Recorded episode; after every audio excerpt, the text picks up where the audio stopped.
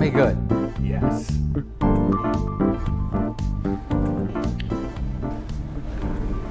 Boom! What's up, everyone? Welcome to Simulation. I'm your host, Allen Saakyan. Very excited to be talking about sacred geometry and the chestahedron. We have Frank Chester joining us on the show. Hello. Thank you for coming on. We really appreciate it. Thank you very much. We're super excited. We're very grateful to Brock Pierce for making the introduction happen. It was such a blessing going up to your home in Marin and being able to in, dive deeper into all of your art and your sculpting and your sacred geometrical work. For those that don't know, Frank Chester is an artist, a sculptor, and a geometrician focused on the sacred chestahedron. He has taught art for more than 30 years in high schools and colleges, exploring the relation between form and spirit. And you can find his link in the bio, frankchester.com. All right, Frank, let's start things off with one of our favorite questions we like asking our guests. What are your thoughts on the direction of our world? The direction of our world. Well, um, I think, first off, that the direction of our world is exactly where it's supposed to be, and I like it. And um, I'm pleased to be here, and uh, the capacity that I and everybody else is can develop here is a real gift. So living here on the planet between birth and death is is the best. I'm, I would be happy to come back again.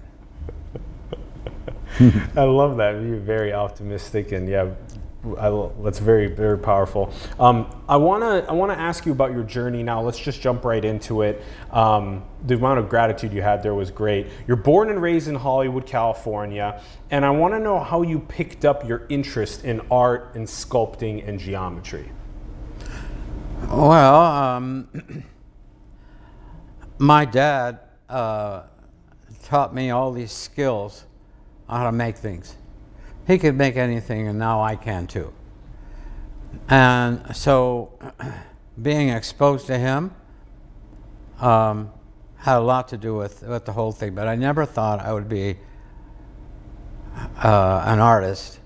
But I've never, I never had an art class in high school. On, but I got to into college, and I was a forest major, and I didn't like it. And so I used to draw cartoons, and my roommate took cartoons to the art teacher and said, Hey, look at this guy can do. So our teacher said, Hey, send him over. So I went over, and I really liked him. And so I started and changed my major to art. I graduated. I went to Cranbrook Academy of Art for uh, my MFA, which was a, one of the top three schools in the nation at the time. So that's kind of what happened. And when you were with your father and you saw your father being able to build whatever that he wanted to create it, and then that inspired you as well to be able to start tinkering and playing. What were you most interested in tinkering with when you were young? With him? Yeah. With my dad? Yeah, yeah. Oh, my dad, um, he was such a craftsman. I mean, when he made something, man, that thing was beautiful. And so I always competed with him whenever I could, I tried to compete with him to do as good as he could. And only now can I. But it took me so long to get as good as he was. And so, of course, we made model airplanes.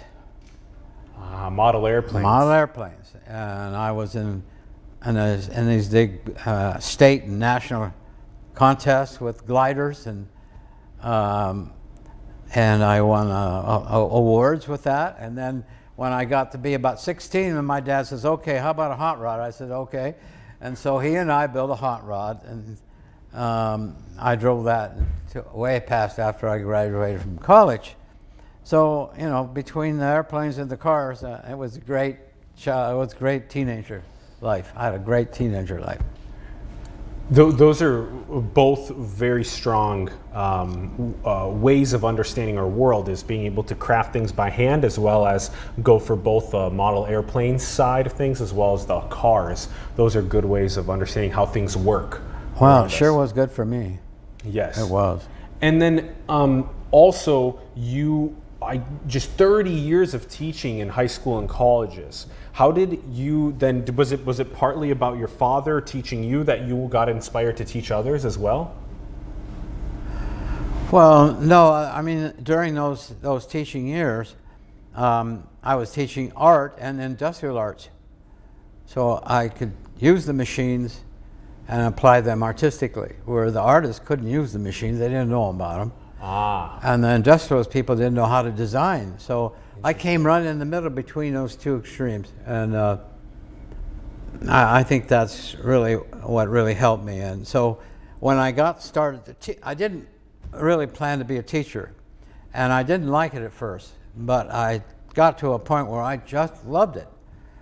And what I did is I decided that one day that I had all these ideas, and I thought, why don't I just give them my, to my students? So I gave all my creative energy and all my ideas away. And more, you couldn't believe the results I got, and you couldn't believe how much it helped me, not only the students. So this is interesting how you both had a uh, a solid footing in the idea of building in manufacturing a car, uh, a plane, but also on the design and art side of things. right. When when at times some people can go deep into one of those two, you were able to find a strong. Yes, I found the middle ground. Yeah. And I needed both. Yes. I needed both. and that's how you can build things into Yes. the into the Yes. reality as well. Um, That's right. And then you you also um, you mentioned then this you know this process of, of figuring out that you want to teach that you want to open source even your ideas. I did.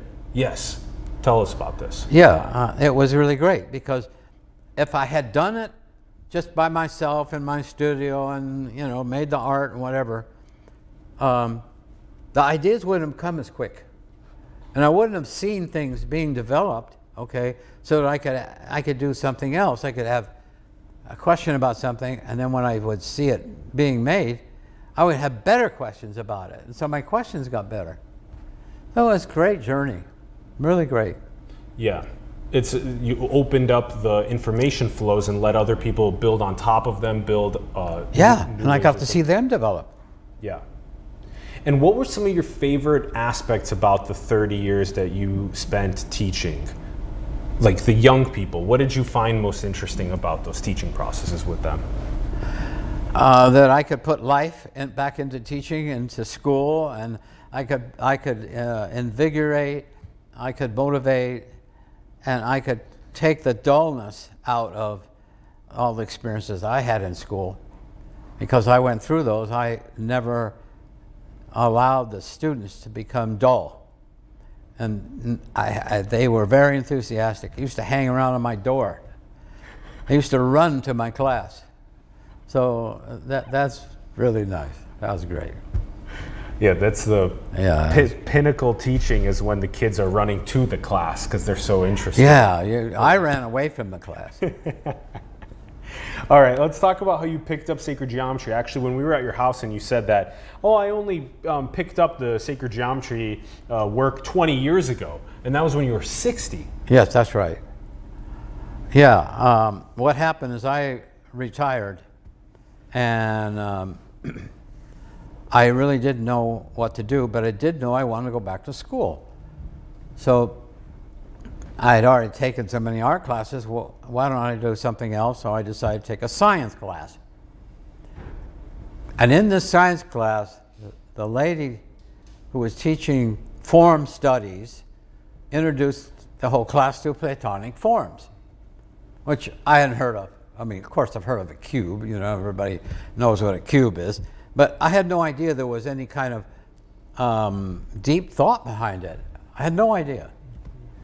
So when I started to look at these five forms, especially the cube, uh, and I was very interested in the cube because cube is, is basically everything that's different, and, and that's based on the Earth. So the Earth experience we have here, okay, is based on the cube and the quality of being different. So um, I started to study these Platonic forms, and the first one that came into the world is a tetrahedron. That's four triangles. And then the second one that comes in is the octahedron. Well, that's all triangles too. And it seems like the last one that comes in is the cube. So I started to figure out, well, And the cube has no triangles. what's that? And the cube has no triangles. It has what kind of? No, no triangles. What do you mean? No, no triangles on a cube. All squares, right? Yeah, everything's 90 degrees. Yes. No triangles. Um, and so my first idea was is to put the first form, which is a tetrahedron, put it into a cube. And I did, and I thought, my God, that's really neat. So then I went from the uh, cube to the octahedron, and I noticed that they would go in each other, and also uh, they were opposites. And that really perked up my interest in it. So I have a, a cube, here's the cube, and here's an octahedron. So these are polarity difference. These are opposites. Okay. And the reason is is because this comes from here. Okay? And it will go into the cube like this. And put the top back on. Mm-hmm.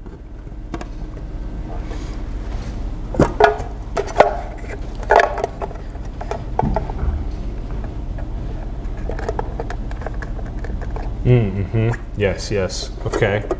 Okay. Okay. So the form inside is the opposite of the one outside. And the reason is is because the cube is all planes Yes. and this is all points. Yes. Yes. So points and planes are opposite. Points and planes are opposites. And this one they are. And so there's a point here and there's a plane on the inside, on the face of the, the tetrahedron Yeah, I mean, or the octahedron. Yeah. So Well, what happens is that when you take the cube and you cut this corner off, in that corner, Yeah. it makes that shape. Exactly. Yes. Yes. When you cut it at this plane level, it makes that shape. That's right. Yes. These are called truncations. Truncations. Okay. So you cut the corners off yes. and you get that inside. Exactly. Yes. Now, if you take the one inside and you cut the top off, which are the points are called vertices, but I'll call them points. Yes. Yes. If I cut the points off, um, it makes a cube. Yes. Yes.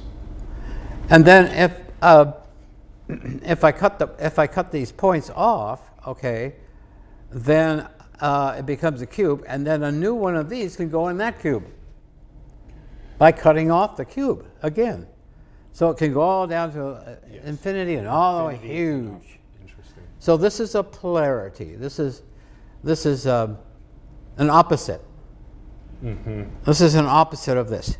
Okay. A polarity. So Okay. this is what's really neat about this. This has this has six points, six vertices, and this has six planes. Mm. Mm-hmm. Yes. Okay. Yes. So, but this has eight points. Uh-huh. One, two, three, four, five, six, seven. It's eight. And that has eight planes. This has eight planes. See how wonderful that is? Yeah. Yeah. That's just unbelievable. So this is based on eight, and this is based on six, because it has six points. This has uh, eight points. So six and eight. So when I saw this going on, I said, "Well, where's the seven? ah. Because it's got to be, you know, between between eight and six or six and eight. There's got to be seven. So I went to the instructor. I said, "You know, where's the seven? And she says, "There isn't one." I said, "What do you mean there isn't one?" it's a six and an eight. Come on, give me a break, you know. So I said, "Well," I said, "In between these two, there has to be a 7. And she says, "Well, in between these two is this form." So this is halfway between the cutting the corners off, and this makes a 12-sided form. Uh huh. So that's not helping me all at all because I want the 7th Okay, so after that class, uh, I was inspired to work on seven. So that's all I did. is to work on seven. So, since there wasn't one, I thought, well, I know there's eight points there, or eight points here, and six points here. Why don't I make seven points? That makes sense, doesn't it? So what I did was, I took a,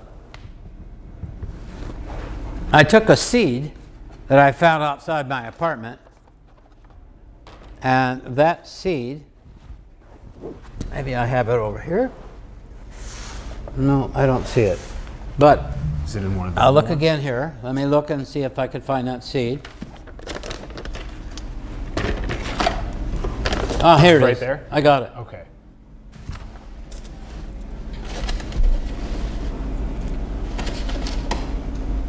Love how interactive this is. This is an amber, amber seed, amber tree. And it had all these little holes in it. I thought, oh, this is perfect. So I took seven sticks the same length and I put them in these holes. Um, like this. And I tried to keep them equal distance apart, you know. So that one would be, you know, that would be, try to keep this equal and that's not Correct. quite equal. And I kept going around and keep adjusting them until I put seven together. That were equidistant. Book yes. again. Yes. Thank you. Some of these little poke holes don't hold it too good. All right, there's seven sticks. Okay. They're all the same length, and I, I got them all the same distance apart. I could see that I need to put probably one here. See, I'm already doing it. I'm already starting to do this again. And so I connected all these points, like these are connected. You know, these are all connected, right? And the shape I got had 10 sides. Uh, seven sticks makes 10 sides? I thought, what's going on here? Something's, Yeah. this is going to be more difficult than I thought. All right, so I put this aside and I went back to studying the difference between these two. Now here's a cube and here's an octahedron. Okay. These are these are minerals. This is this is um, uh, uh, this is uh, fool's gold. Fool's gold. This is fool's gold, and it, and it forms into a perfect cube, pyrite. And this is this is feldspar, and it works into a perfect octahedron. There it is. There should be a seven though, you know, in minerals.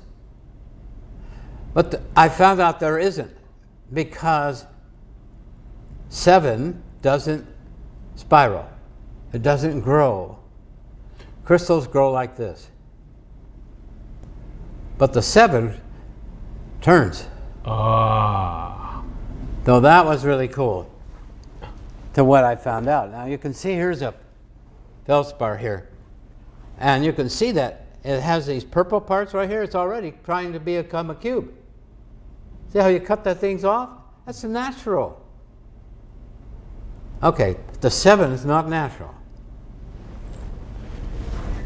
All right.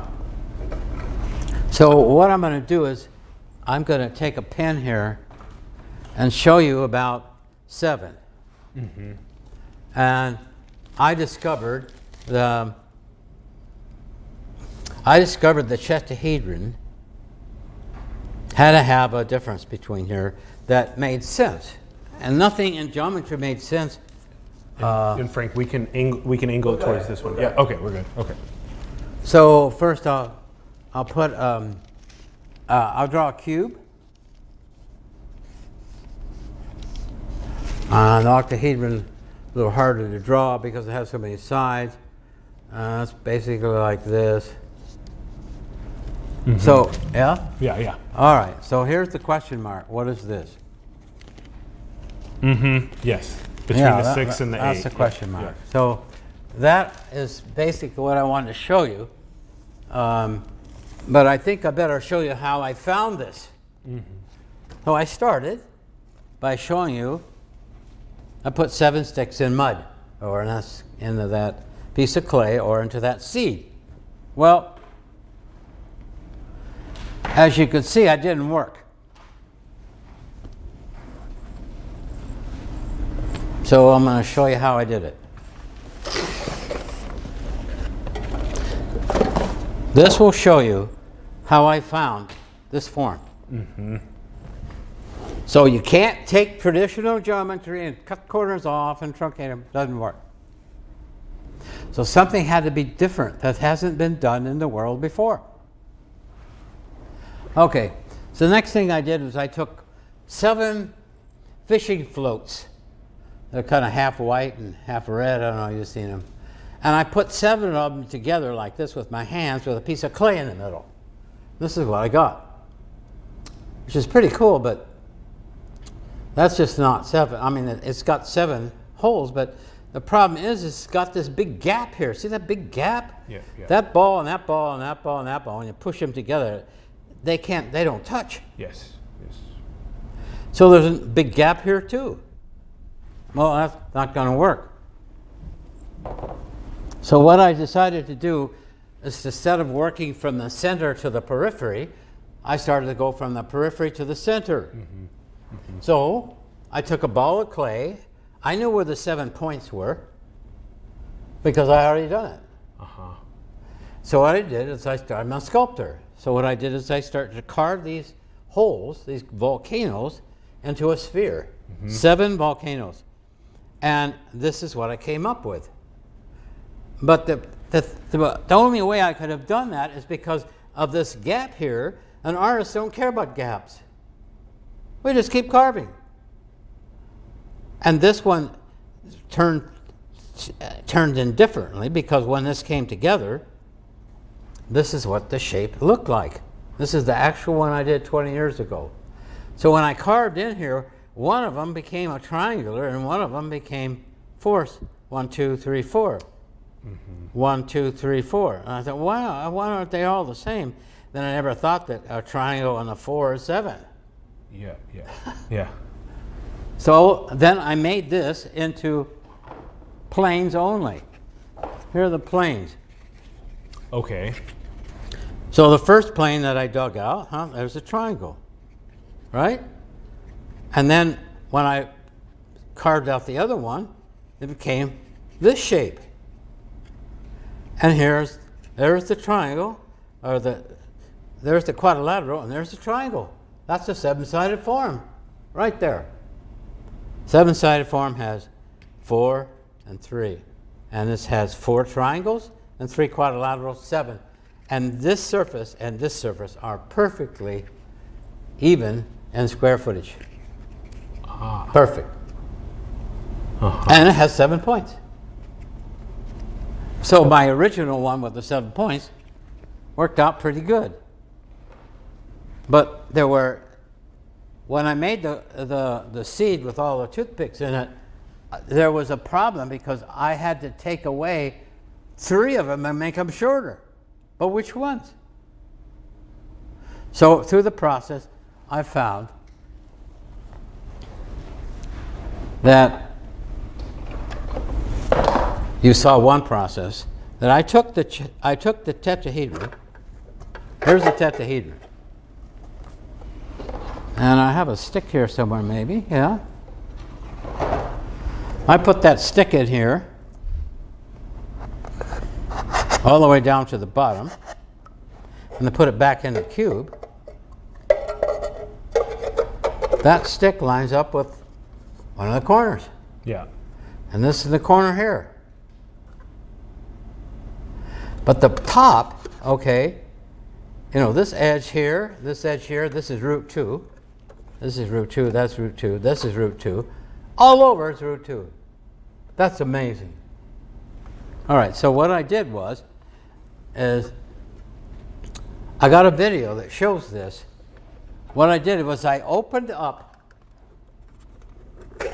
the top of a tetrahedron, which has never been done before. Nobody's ever done this. I opened up the top of the tetrahedron, and this blue shape started to appear. Mm-hmm. Mm-hmm. So there it is, the tetrahedron inside a big tetrahedron. Now, when I opened it up, you can see that blue shape. There. There it is again. So that surface that you see is green there, but now it's coming in the green lines, is exactly, I stopped it exactly when it was equal to a triangle. So look, watch it being reduced. See it reduce, reduce uh, to one. Now it's all of them are one. Yes. So that's one, that's one. I knew exactly where to stop. So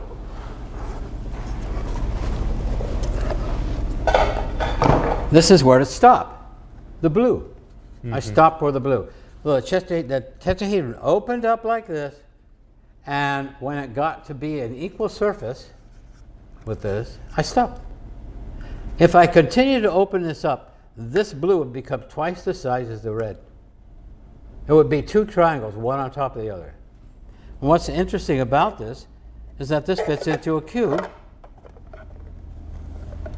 just like the tetrahedron, except it's been twisted.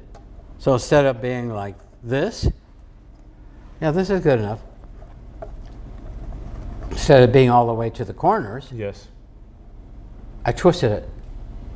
And when I twisted it, it opened it up. And now the blue touches here, all seven points touch the form, touch the cube. And that was the beginning of the chestahedron, how I found a seven sided form that had all the qualities that I was looking for for a seven. So then I'll go back and show you this.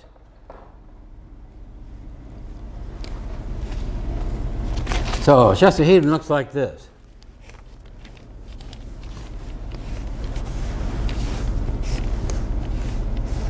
Something like that. Mm-hmm. Okay, so this had points, right? This had eight points. Mm-hmm. This has seven. This has 6 mm-hmm. Okay, so this form has eight triangles. So they are like have eight triangles. I used four. Yes. One, two, three, four. Yes. One, two, three, four. On this side, I use these kites. Yeah. Yeah. You call them kites. Yeah, they're like little kites. Yep. And there's three kites. And there's three of them. One, two, three. Okay, so there's one, two, three, four, five, six, seven, eight, nine, 10, 11, 12. That makes 4 times 3 is 12, right? Yes. So this is 1, 2, 3, 4, 5, 6, 7, 8, 9, 10, 11, 12. This also equals 12. This has 12 edges. Mm-hmm. It has 12 edges. This has edges also. 12. This has 12 edges. This has 12. This has 12 edges. Yeah. I, I, I mean, give me a break. You know what I mean? I start with sticks and mud instead of a little seed. I mean, I, it's just it's just insane what my life has been like going through this. It's, it's just it's just been fantastic. So, um, the, to see this this numeral abstraction happen Yeah. from a form I found subjectively Yes. okay, Yes. is the direction I've been going for the last 20 years is to study where this is. Okay. So one of the things about it is this. So for so for platonic s- s- shaped solids, there was no seven. All right.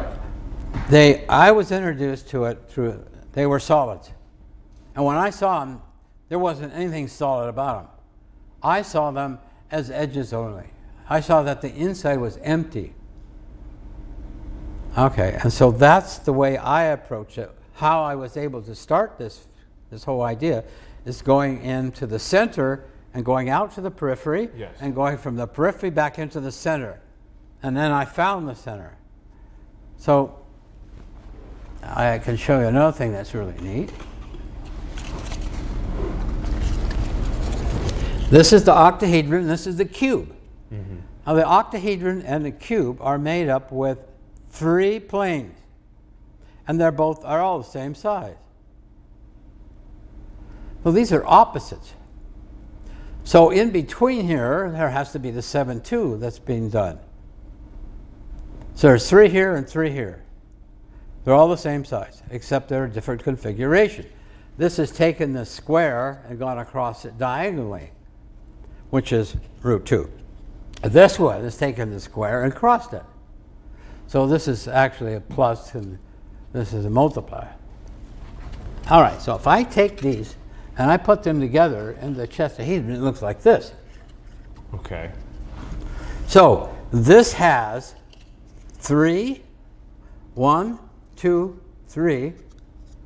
There are four, four sides, four quadrilaterals, and it has the other ones, which are dealing with the cube, they also have four sides.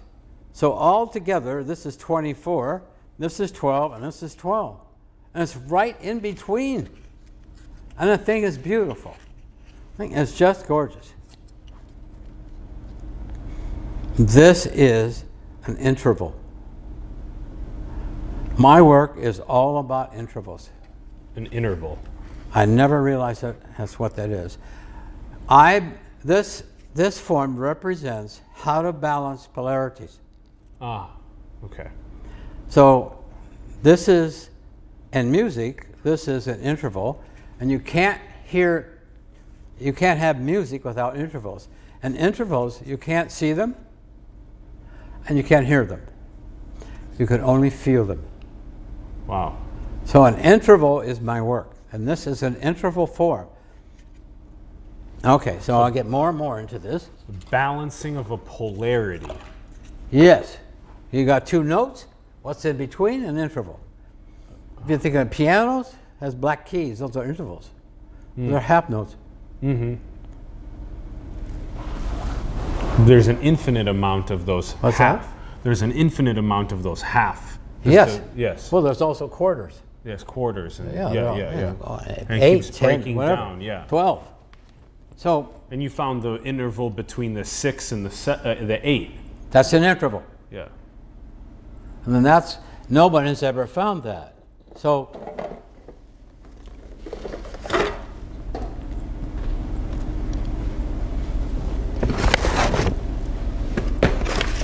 so I thought I'd do a little sacred geometry. I was going to do it at the very start, but I think I got involved with this being in front of me that I just kind of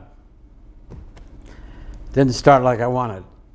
Okay, so I'm going to talk about uh, this form you see in front of you here is sacred geometry. And why is sacred geometry is because it had nothing to do with mathematics. There's no abstraction. It came from sacred geometry. Sacred geometry consists of three things. A pencil, a straight edge, and a compass. This is the first compass in the world. It's a twig with a Oh. branch. Wow. This is how it started. To make a perfect circle. This makes a perfect circle every single time. Now, the Egyptians, 4,000 years ago, they would take two people and they'd tie a rope between them around their waist. and one would go around the other. That's how it used to be. Yes. Wow. And then when he got where he started, there's this guy's turn. And he went around the other way. Wow. Yeah. and became two circles. So, this little guy here, all you have to do is take your son or daughter down to the beach and find an old dead stick around with a branch off it, break it off, and put it in the sand, and you can draw the most fantastic sacred geometry in the world without using a ruler. You just need another stick. So I decided, you know, to really show this, I thought I would um, put kind of an end on here so um, it- it's now got something I can mark. So if I, I'm going to show you everything. I'm going to show you a whole thing based on this stick. All you need is a stick with a branch, one little branch off it. So if I draw a circle here, uh, that's going to be easy.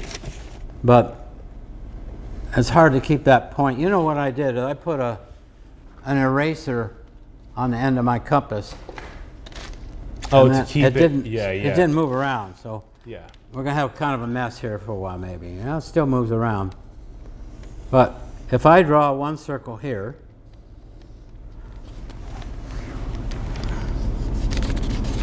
see, I want to use this stick to show you that this is all you need. Yeah, yeah. Okay. So if I draw, if I go across here, means I took a bunch of points, Yes. center points, and connect them. That makes a line. That's the first thing comes into the world is a line. The point is in a dimension. That's the first dimension. Okay, anyway, so then if I go out here and I do it again, if I draw another circle,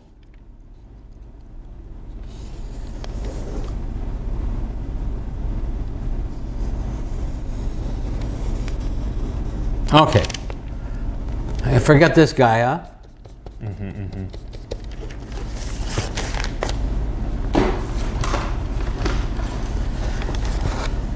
Okay, this is known as 1. Okay, 1. That's the first I meant 1. But here there's something else going on because right in between these two we have another line. And we want to know what that, that line is. Mm -hmm. So, you know, I did it freehand, but I, if I use the stick, this is how I would do it, right? I use a stick. Now, this is accurate.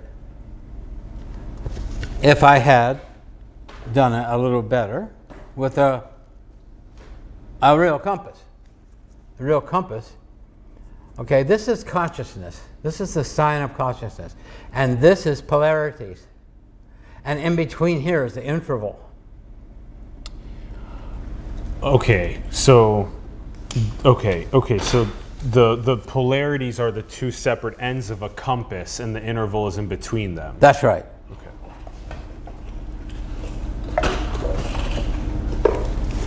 So this should be 1. And it is. My stick drew 1.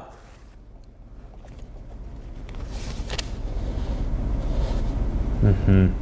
So that means that there's something else going on in here, okay, that is going to happen because this is accurate. All right. So,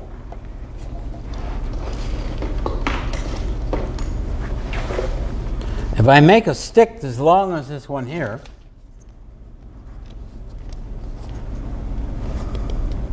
this is supposed to be more accurate. But if I bring this to a point, not a point, I mean it is, I'm kind of disappointed that's not as accurate as I wanted. But I had the tetrahedron with the cube. Yeah, yeah. Yeah, there's this one, but I had one in a cube. Well, anyway, believe me that this red line, okay, The tetrahedron in a cube, right down there. yeah, I had one with a stick in it, remember? Oh, oh yeah, it's right here. I got it. It's right here. Ah, here we go. Well, that's not that. That that's okay. But I had one I could remove the stick. Nope, not over there. This one. But I had one that you could take the stick out of it. Here it is. Okay, let's see if this is any closer. I hope it is.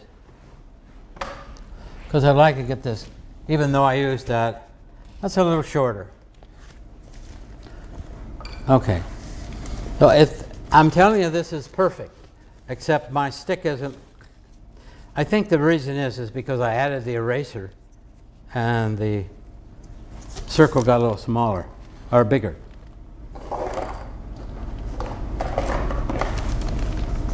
If I don't add the eraser, let's see what it, what it was like. Oh, uh huh. Yeah, with the eraser got a little big. Might have been a little bit smaller. Ah, see, there we go. If I make the circle correct, yeah, without that eraser on it. Yeah, yeah, yeah. then the red becomes smaller. But that's because of this instrument. Yeah, yeah. Maybe I should do it again. Let's see. Oh, they're not gonna. You're gonna go off the paper. I think we will. Maybe we won't. Oh, That'll be all right. Well, no, that won't work. And go. Uh, sure. Let's do another one. No, try try, try put it. the point there. Okay. Or put about here, maybe there. Yeah. Okay. Now remember, this is with the stick. I'm twig I got off the beach. Yeah. Okay. All right, now let's see. Let's see if this gets any better. There it is. Now there it is. Okay. You can see we just had a tweak problem, We had the eraser at the end. Yeah. Yeah. eraser problem. Does that, does that, can you see that that's accurate? And what does that tell us? Okay, what does that tell us? That tells us that that distance exactly between these two points in a cube. Ah. Remember we had this, this part, mm-hmm. this part, see how it's accurate? Yeah. Yeah. Yeah. And that line brings in the third dimension. That's how you get the third dimension. And that's where all these platonic forms come from. You can see it that I That's you had that little stick in there. That's how you get the third dimension. Yeah. So the so the first is this line. The first is a line, that's the first dimension. The first is the line, Yeah. and then the second. The second. So you want to know where the second is? All right, let me show you. This is the second dimension. Okay. It's a plane. Okay, Yeah. watch, watch this. Yes. That's the same size. Yes. Same size as my circle, right? Okay. Is that plane, right? Yeah, the plane. The plane is, and then here's the line on that circle that we were just. Yeah, see this- the red line? And the red line is the third dimension. the dimension red line is the third dimension. because it can fit in the If it's in the in cube. a cube. The cube. It's the diagonal in a cube. it's the diagonal in a cube, and it's known abstractly as root 3. Root three. This is 1. So, that's root 3. So where's root 2? is the plane. No. Uh, the? No. No, root one is this. Yes. Well, it's 1. Oh, one. One. Where's root two? Yes, where is root 2? Is is this red line? No. No. No, that's root 3. That's root three. See, look how I have that root 3. See, look it. Yeah. Isn't that great? It's great. Yeah, yeah. I did that with a stick. Yeah. So what I'm trying to tell you here is that this is um, sacred. Where's the root two? Okay, well, let me just show you one more thing and I'll tell you where it is. Okay. Okay, so look at this.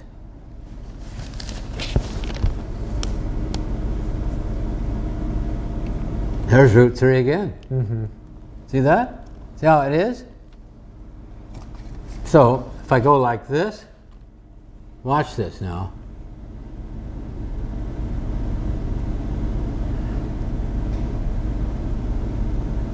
There's root 3.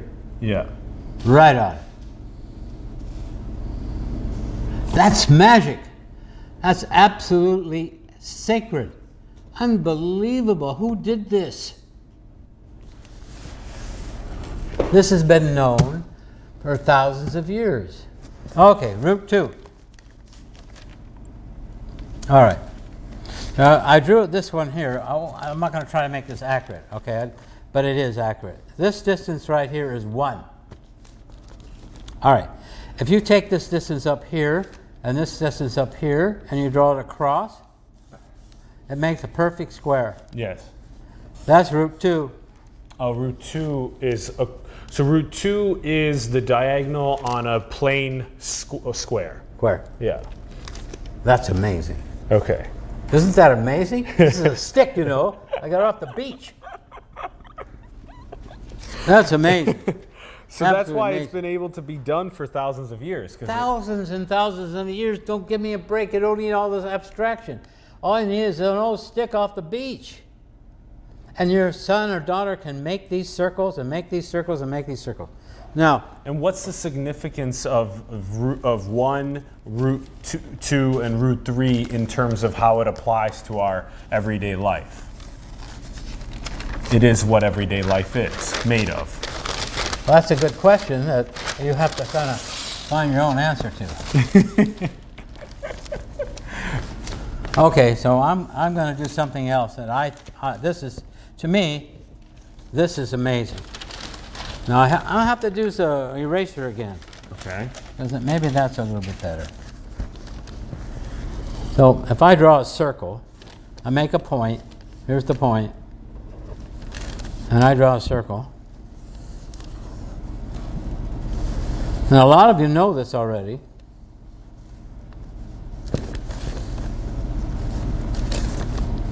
Yeah, That's good, yeah. Yeah. Yeah, yeah. Not bad, huh? Yeah, pretty good. Okay, so if I go like this, For a twig off the beach. what's that? For a twig off the beach. yeah, and with an old eraser on the thing. Yeah. and some magic marker thing. Yeah. But if I go around this, remember this is the same distance here. Yeah? okay, okay. Oh, I see where, okay.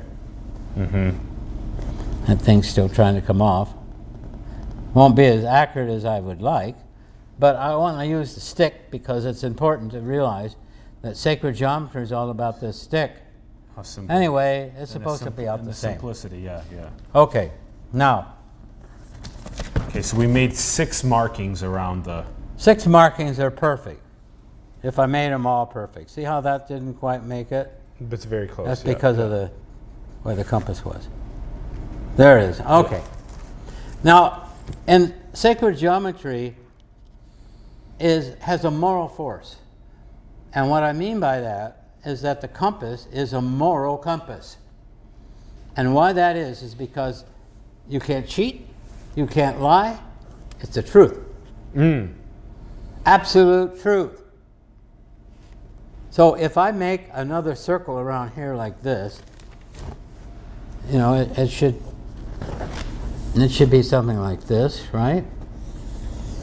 Oh, huh, look look how it hits there. Yeah, yeah. Yeah? Uh, this thing is I go around her like that. Mm-hmm, okay? Mm-hmm. That's about right. Yep. Everybody sees that, huh? We did that already. All right, I'm going to do it again. You're intersecting another circle with the Yeah. with the ver- So this is exactly, huh? Yes. Okay, so I'm going to do it again. So Now- there is no uh, cheating or lying. It's only truth. No cheating. No, no cheating. Everything. Wherever a line crosses is where you put the compass. Yeah, yeah. You, you can't cheat. This, this kind of work changes your dream life if you do it. So there's two Changes your dream life. Yeah, it'll change your dream life. well, how does it change our dream life? It makes, if you have unlawful type of dreams, Oh wow. nightmares, whatever, Yeah. this takes care of that. Ron, you should uh, do some of the, this practice. Just this. Now, this is what a kid can do. Okay, so if I go around all these points, yeah, and the, uh, I'm not going to be real accurate because I'm using this stick, but you know, in the sand, oh, it's right on. I mean, you don't have this eraser thing. It's right on in the sand or in the play box or in the mud, whatever. Satan, And that's the Satan, So here we go. and that's what you're showing right now is let's make sure the NDI's on. It is. Okay, excellent. And what what yep. There it is. What we Google searched. Yeah, there it is. See, see this this little star here? That's the one right in the middle there. That's this one. And so, So that's but, the but I made this with a stick, okay? You made it with the stick. I made it with a stick. So- you can see the. cir- All right, see see the circle? It's important that you see them. I haven't put all the circles in. I mean, after all, I'll be here all day with a stick. But there are six circles, right? With one in the center. That's seven. Ah, six circles with one in the center, six markings on the edges, one down the middle. Yeah, yeah. Satan, There's, so there's many. There's seven. Okay, so and that's this is the main. F- f- this is the flower of life. What you've made. And then the more that you make markings, you can keep going from here, make another circle. That's right. That's very good. You see, you can't cheat. You could only put this compass point, okay, that point, where two lines cross. Where two lines cross. Here, you can only keep going from here, from here. That's right. And then what is this repeating pattern of the flower of life? If you keep repeating this out. Okay. Yes. Satan, This makes seven circles. If I do what Allen said to do, I will get 12 other circles. Okay. 12 and 12 and 7 are 19. 19. Yes. 19 is a big deal. 19 is a big deal. But 19 is the flower of life. This is the seed of life. We went from 1 to 7 to 19 if we Yes. do another layer. 19. What and, and obviously 7 is the amount of sides on a chestahedron. Yes. And then what's 19? Why is that such an important? Well, um, I'm gonna st- I'm gonna stick with this because it's simpler. okay. Yeah, this is the, you said this is the seed of life. This is the seed of life. and 19 is the flower of life. Yes. Okay. Okay. So um, wherever these, I think it's best if I mark them like this so you can really see With the yellow, what I'm yeah. talking about here Yes, with the sacred geometry. Do that. Okay. Okay. Wait, wait, let's keep it a little longer for, for the viewers. Yes, okay. thank you. You're welcome.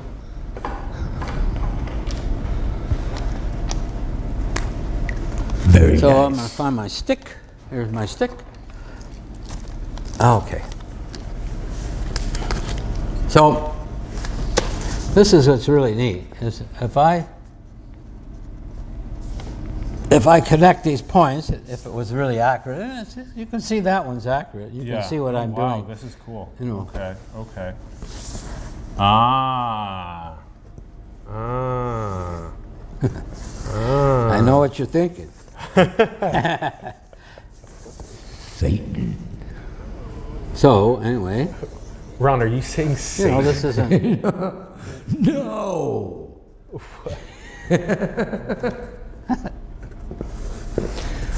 You can see that that's pretty good, you know, for a stick with an eraser. There's a six-pointed star.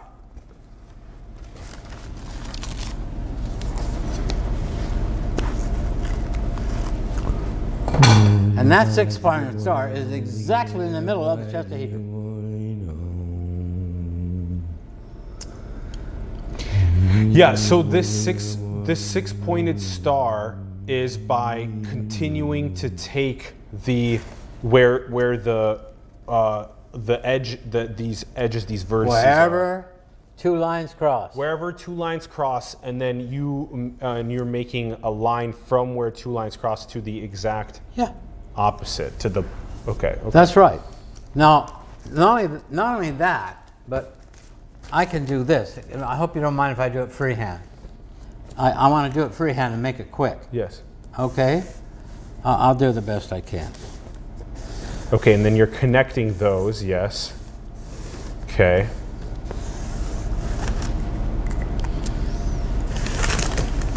Okay. So from here to here is from here to here. Yeah. So you're what you're showing us right now is the exact cross section right there. Yeah. Exactly. Yeah. Now that's amazing Yeah. Yeah. that the chestahedron would have this in yeah. the center. Yeah. That means you're onto it. Oh my gosh, what is this all about? so what I did was this. I, I took uh, my bigger compass here. Interesting. So the cross section of the tetrahedron is the uh, the seed of life. That's right.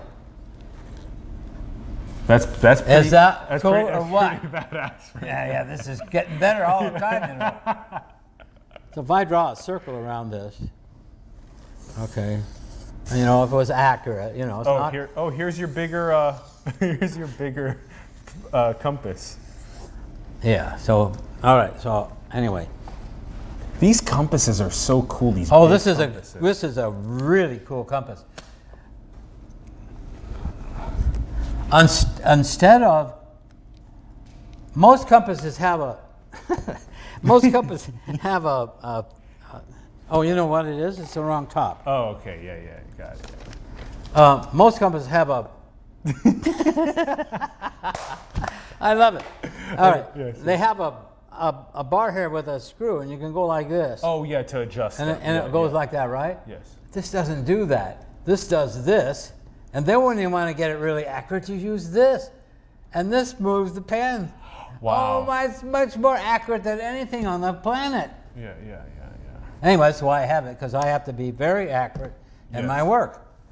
Okay, so you drew us another circle around where these are. For, for yeah, keep explain that. Why? Why'd you do that one? Now, what do you this mean? last this last circle that you drew. Yeah, it's uh, the main thing to realize is that is a circle. Yes. And that that helps you get it accurate. Okay. And when they show the seed of life, okay, they don't have this out here, but they have a circle around this. Know what I mean? yeah. It's like this one here. See, what's this is the fruit. This is the fruit of life. That's behind here. This big one, and it has a circle around it. Fruit or flower. Huh? Yeah, fruit And slash this flower. is the fruit or seed of life. Okay. And this is the flower of life. Okay, okay. Now, to make this, all you have to do is connect all these points, which we talked about. Okay. So this is the most recognized as the most sacred of all uh, sacred geometry. This one. Why? This has this has been found in places that are 10,000 years old. They're in the they're in the temples uh, in Egypt. They're in the pyramids. You'll see these. They're all throughout the Renaissance and the churches, everything. Well, this is sacred. Okay. So it's Isn't been that, around. that interesting? The tetrahedron goes in a cube at root three. yeah, at root three. Woo. Yeah, yeah. And the, And so does the tetrahedron. what do you think they were? What do you think they were onto? Yes, yes. The tetrahedron also fits in at root three. Frank, what do you what do you think they were onto ten thousand years ago? The the with um, the ancient civilizations. Why did they have the flower of life inside of their art and as part of their lives? Because it was really fun to draw. It was great that it could put all these circles together. And it was not only that, what it was beautiful, but it affected you. It affects you. Yes, it affects your, like I said, it affects your dream life. It affects the moral forces in you. The moral. I mean, how do you, okay, yeah, you be more moral, buddy. Or my kid, I want you to be moral when you go to school. Oh, how the hell are you going to teach a kid to do that? But this is something tangible. Okay. That can actually practice and give them something that's hands on that goes in here and that comes from the feeling life. And I will show you more and more how this is in the feeling life. The feeling. Yes, Yes. Correct. Yes. Okay. All right, so.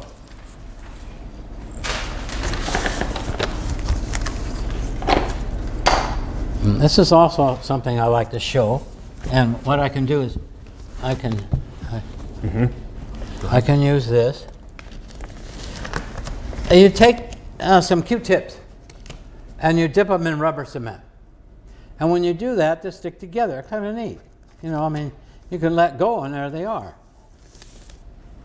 So like that. And what I'm going to do is I'm going to put six of them together because that makes a hexagram, doesn't it? Eight. I'm, I'm, st- I'm still thinking about how you said that doing flowers of life can help with children and morality.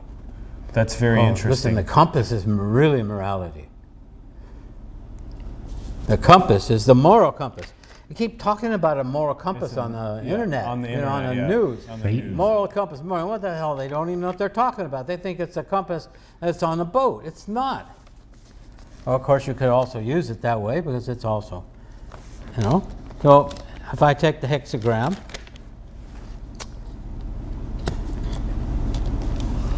mm-hmm. Yeah. I'm gonna put another one here. Why is the Pentagon the Pentagon? Say, what is that again? oh, a question from the audience or from you, Ron? Yes. Joe Pudding from Cleveland, Ohio asks, why is the Pentagon Why the is what? Pentagon? Why is the I think the United States Pentagon? The, yes. That's a Yes. pentagon, yeah. Wh- Why is why do you think the United States chose to make the Pentagon a Pentagon? Oh, I don't know if I have an answer. Satan. Ron, Ron, you're so obsessed. it's good to it's good to hear. I mean, I know about the pentagram, and I can tell you about it, and I'll show you right here how it's related to this chestahedron. So it could be part of sacred geometry, is why it's a. Oh, pen- absolutely. it's a oh pentagon? my gosh, yes. Yeah. See, What, were, yeah, what were you going to show with that? though? well, no, I just have to set this down because I need to get um, this this uh, stick here out of here so I can break it. I need to have something I can break. Okay. Okay, so here's here's the pentagram. I haven't got it done yet, but almost. Now, it's a good question, and I want to answer it. Okay, so I can hold this up. Oh yeah, yeah. So that's what we've been drawing here. This, except I put the lines in here. But the reason I put the lines in here to show you that uh, root 3 is the distance between two equilateral triangles perfect. Well, let's see. Is that right? Am I correct? That is the distance between two equilateral triangles. Am I right? Mm-hmm. Same distance, all the way around. Same distance as root 3. So if I go back to the circles here,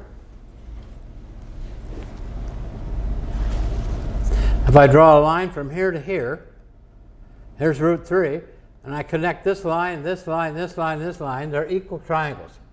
They're just like these. Want me to draw that? Uh, Huh? Is that, are we okay? Well, we we also let's we also. I mean, root yeah. 3 is two equilateral triangles. I just want, Root three is two equilateral. Root three is. Okay, two equilateral triangles. okay? Okay. All right. So if I put the root 3 in the middle of this pentagram, like that, in the middle, it makes a perfect cube. Yes. All those 12 edges are the same length. That's fantastic. Look. That's what's inside here. There's a cube in the middle of the tetrahedron. You can't see it. That doesn't mean it's not there. And that's the sacred part of sacred geometry is the parts that you can't see they're there. But you can draw and find out that they are there. Prove it. This is amazing. Okay. Oh, I did that. I wanted to do that. Now, so I put this form into a circle like this one. See this circle right here? That's this circle. See this big triangle here? That's this one. I mean, it's hard for you to see, but Allen can tell you that it's true. He can see the lines I've scratched in.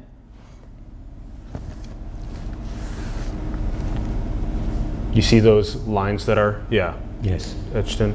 Yes. Okay. All right. I hope you can see it. I We don't did. know if you we can. just did. We just did. We showed. Them. Oh, okay.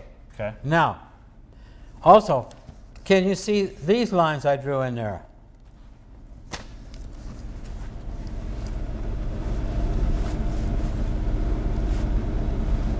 Very nice. Okay. All right. I love it. Okay. Think you can see them? Yeah. hard? Yeah. Okay. So, I put these uh, yellow highlight marks. And that's where I put the chestahedron. There, there, there, there, there, there. Right there is where the chestahedron is going through this plate. Yes. Okay. So the yellow marks is where the chestahedron is entering through the plate. So the yellow marks right here is where the chestahedron is going through the plate. That's where it makes a six. Yes. This is based on six, okay, and that's where it's going through. Yes. So the chestahedron is going through here, on all six points. Yes. See, the camera is there, so now I can show the, like this. Can you see the six-pointed star? Good? No good?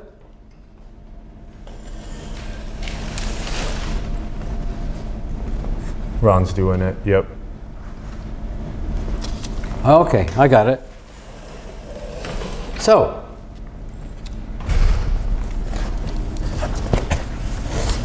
this is the seat of light. And the chestahedron is going through exactly where the six-pointed star is that you saw, where you saw here. Okay. Okay, now when I look at this chestahedron in there, it's not in the middle. The distance from here to the base isn't as high as from the, the sphere or the disk to the top. Top. hmm This difference is bigger. See that? Same thing here. From here to the top. Yeah, that's a good one. Is greater. In other words, from the green line down is a lot shorter, than from the green line up. Yes. Yes. No question. Yes. So I had to deal with this for a long time. Like, why is this? I don't like it. I want it in the middle. I can't cheat, whatever. So I had to live with it. And I lived with it for quite a while, like a year or so. Also, see the cube I put in there? That's what's in there. See the cube? So you know there is a cube based on what I did here with the, with the, tooth, with the Q-tips. And you know that those are the holes of the smaller six-pointed star inside, which is this is sacred geometry. Okay, so I lived with this for a while until one day I decided, well, I think what I'm going to do is I'm going to put this in a sphere. Yes. Yes. And I wanted to get that sphere the same size as the disk and touch the top. Mm-hmm. Can you see the top right there? it's touching. Yeah. Yeah. Okay, so if I take the other half of the sphere and put it on, since it's not as tall, all three points touch. Mm-hmm. All these three points down here touch the sphere as well as the top, and that's why it's not exactly in the middle, because its chestahedron is supposed to be in the middle of a sphere. Mm-hmm. And the six-pointed star is supposed to be in the middle of the equator, and it's also be, supposed to be in the middle of the chestahedron. Now that is magic. Yeah. That is that's unheard of. Who would ever have thought? So then, so then, in in another, uh, in, so wh- why this is magic then is because this is like Earth, and Right. that See, you're getting ahead of me. Yes, that's Okay, okay. exactly right. Now it won't come apart. You can Yeah, hold it correct. and move it And around. so the, the so the the this um, the the six pointed star is at the equator. That's right. Six pointed star is at the equator, That's right. and then the chestahedron is uh, has the perfect touch points with the edge of, of the sphere. Four points that touch the sphere also, and keeps it in the center, so that the center of the chestahedron in the sphere has a six-pointed star right in the middle, and right at the equator is a cube. Right at the equator is a cube. See the cube in there? Right at the center in the equator is a cube. Yes. Now, if I take the sphere and I put it into a cube, okay, if I take a sphere and put it into a cube, the outside of the sphere touches the very center of the, uh, right where the, Of the plane. yeah, right. Remember how these were hitting?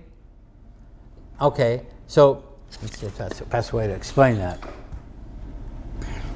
Um, all right, you can see that the cube is, is right in the center and that there's a, there's a six-pointed star inside the cube. There is a six-pointed star inside the cube. There's also a six-sided cube into the tetrahedron. If I put a sphere inside that little box, that little cube in there, that little cube, I put a sphere in there so that the edges of the sphere touch the faces of the cube. And I measure that in relationship to the outside. That sphere in the middle side is the size of the core of the earth. You go measure it you go to any encyclopedia or any uh, uh, website, whatever, you'll see the size. The, the, the, the cube in the very center is uh, proportionate to the size of our the core of Yes. the planet. Yes, that the scientists have found. And some scientists, or some in the Netherlands, that says that the, that the sphere in the center isn't really accurate. It's actually a cube in the center. It's a cube in the center. Yes, this is, this is scientific evidence that, I, that has nothing to do with my work. But my work shows why. Okay, so I'm going to put this over here. Yeah? Okay. Yeah, I can take it too. Okay. Okay. Then I'll pick up the chestahedron. Here's the Okay. chestahedron here. And at the top of the tetrahedron, there's a triangle, and the bottom, there's a triangle. So I have a, a black rubber band. You see that black rubber band? Okay, if I bring that black rubber band down, and the one on the bottom up, Mm, yes. it will turn into right at the right point, which is right here with the tetrahedron. It makes a perfect Six pointed star. six-pointed star. Yes. And this is showing you how that works. Now, the, mo- the most important thing to realize is this, is that when the, when the triangle that comes down and the triangle that comes up twist in opposite directions, they go like this. Yes. Yes.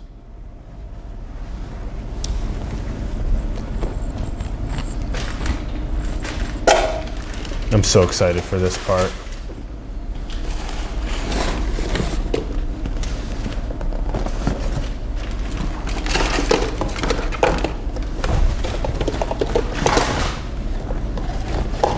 Frank, you still move so well. I love it. I love it.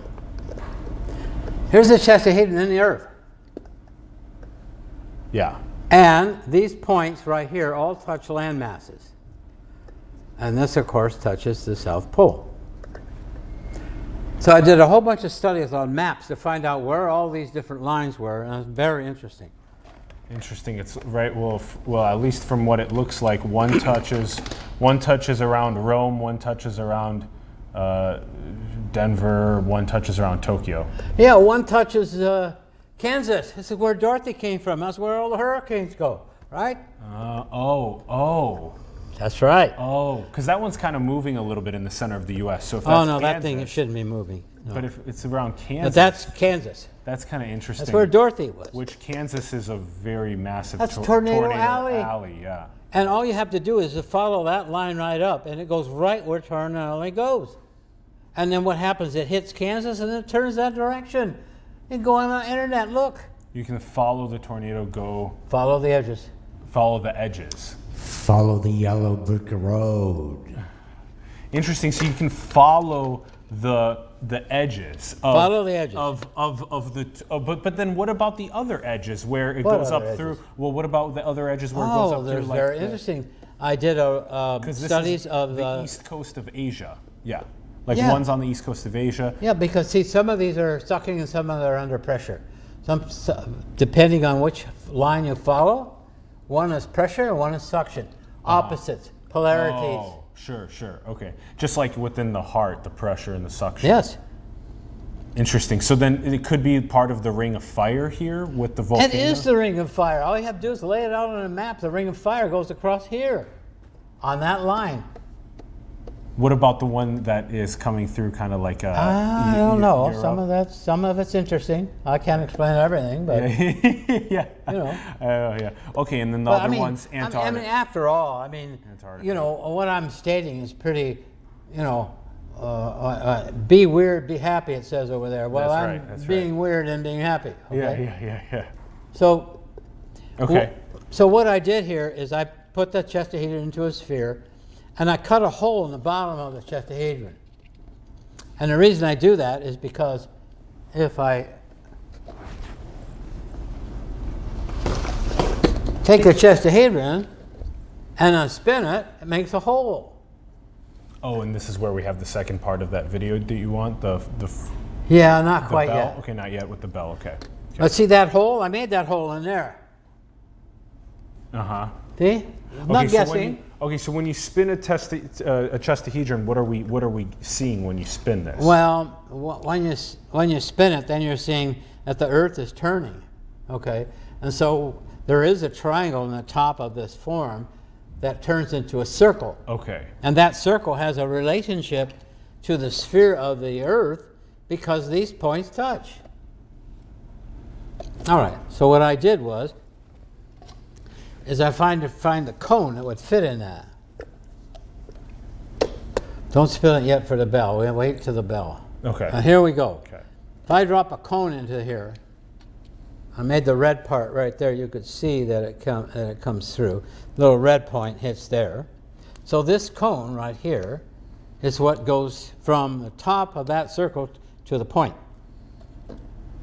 Okay. So if I take this apart, uh, I want to, it has scotch tape on it. I want to take it apart because there's something amazing here going on again that is amazing. I don't know how to get this thing off, but that scotch tape works really mm-hmm. good. Mm-hmm. But anyway, Keep teaching. I'll get this off. to get the, uh, this cone into a point, I had to make a little one. Okay, yeah, yeah, great, thank you. Mm-hmm. Okay, now this is amazing. This is what's so amazing about this form. Look at this. I put this in here, right? Look at that. All right, so I made another cone where these two, these three touch, and these three touch. Can you see that? Yes. Huh? Yes. So you, this cone touches three, actually touches six points. Right? And take this out. Same cone. Uh huh. No, this is amazing. Who would have ever thought that was the same size cone? Uh huh. So what it means is, is that there's a cone that goes around this as the Earth is spinning Ah. that is parallel to each other. Look, they're parallel. Uh huh. Okay. So that means there's going to be energy that comes in and energy that comes out. okay. So it can go in and out. Yes. Yes. Yes. Okay. Okay. Now, Which is one of the reasons why we. Uh, now here we go. Here comes some more of this stuff that drives lots of people nuts. Because I'm it, it- you have- speculating you on have something. to have this bi-directional, yeah, yeah, that's- bi-directionality. That's, right. Like an Earth, like a heart, has to have bi-directionality. Okay.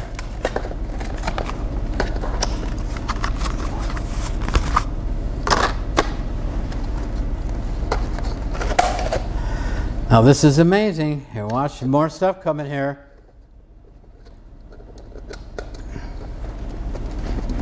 Put it back together. It is back together. You see this ring right here? Mm -hmm. That makes from the cone? Mm -hmm. It's exactly the size of that ring. Oh yeah, yeah. Those rings are the same size. Which is what's.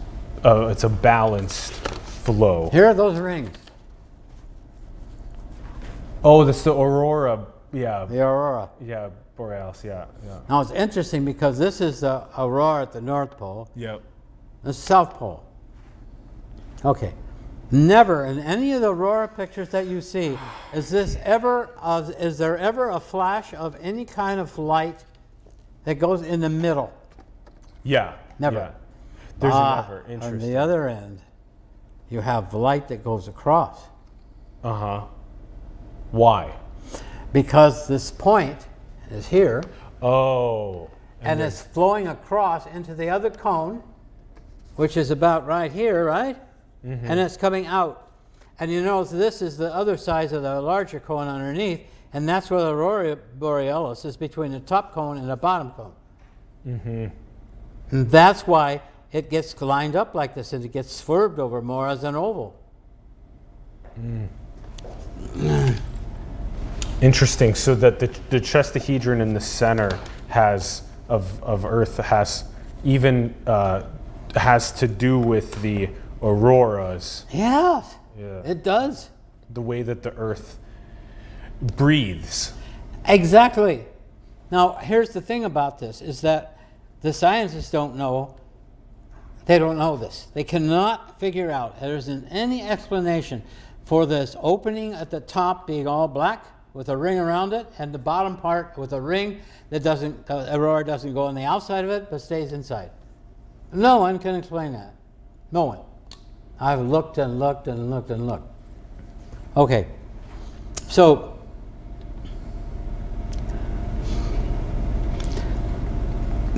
These are pretty subjective speculations, but it's based a little bit on a lawfulness too. There's a little, there's a, my form is lawful. So some of the things that I can explain lawfully, other people can't. You can't, you can't dispute that. You can't dispute those cones. Sorry, can't. They're honest, it's a moral uh, presentation. Mm-hmm. This is not immoral. Mm-hmm. All right. Because they're reproducible over and over again. Yes, this is all about it. And why is this all about it? Because this is the human heart geometry. This is all about the heart, you guys. If I take the tetrahedron and I tell you that it's that sits in the body like this, you're going to say, no heart looks like this. The geometry doesn't look like this, but geometry is the way that you design something. It's not the end result. Between the idea and a result of a manifestation in our, in our world, there's a design. There's a drawing. All right. And So if I take this and I blow a bubble in this, this is what it looks like. if you take it and blow a bubble in it, yeah, yeah. All I have to do is dip this into soap. And you could do it at home. Dip it in a soap. Blow a bubble, and this is what the bubble looks. This is called minimum surfaces. This is the way nature tries to become a sphere when it's just geometry, is straight lines. Mm-hmm. All geometric forms, and this one especially, all of them, cubes, whatever, are all trying to become a sphere. It's called minimum surfaces. This is the shape of the left ventricle of the human heart. And we have a the eight that eight I have second video, a picture here of the human heart. And this is the left ventricle, this is the right ventricle. And we have this too, which is the digital asset. of Oh my gosh, yes, I've got this. Ron, can you pause it quick too at the very end? Maybe you Okay. can wait a little bit before you show that. Okay, okay, then let's keep going here then. Okay. Yeah, wait, wait a little bit on that. Okay. All right. All right. So if I cut off the left ventricle here of the right ventricle and I remove it, I'll hold this quick. this is what's left. This is the human heart. And this is the form that he's that Allen is holding. So there isn't any geometry that I've seen, and I've studied cardia- cardiac studies that uh, heart researchers do on trying to explain what the geometry is behind the human heart, and the closest they come up is with a form they call a prolate. But this the prolate has a point on both ends. This doesn't. This is flat across, just like this. So that's one thing that you can't say that uh, that the geometry isn't organic. It is. It can be organic on a natural process. But just the left ventricle, you said, not. This is the left ventricle. And what about the right? Well, the right is of chestahedron that has collapsed on one side, and it hugs this one. Okay. And I have geometry studies showing that, Okay. how that works.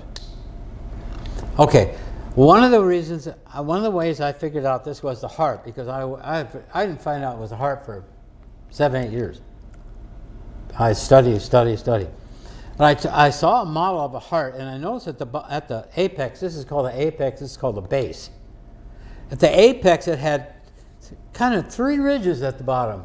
And then when the ridge came up, it flattened out. Ah, then I knew I might be on it. I might be on something. So, the next thing I did, did was I tried to find out that this, uh, the heart, this is the heart, this is the geometry of the inside and the outside of the heart. If you put this into a cube, it's at root three, as, as you know, and it sits in the body like this. Oh, it does? Yes. So it's not, so it does sit at this root three angle. It doesn't sit up, Look at that. Look how it sits. sitting at a root three angle like that. It sits at root three. Interesting. So, this is the apex and this is the base.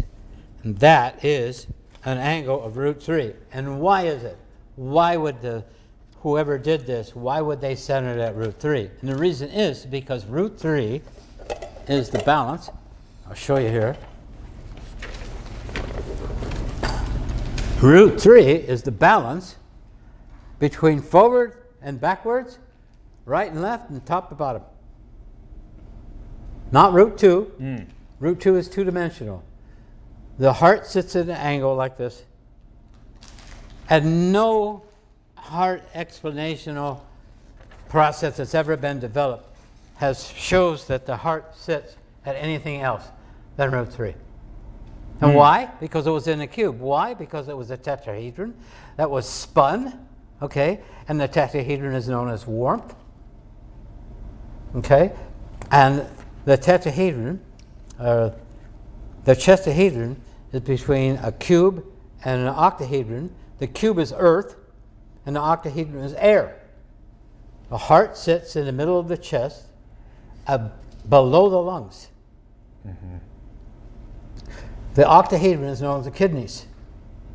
So the heart sits between the kidneys and the lungs. Geometrically, in the Platonic forms, I had even nothing to do with inventing.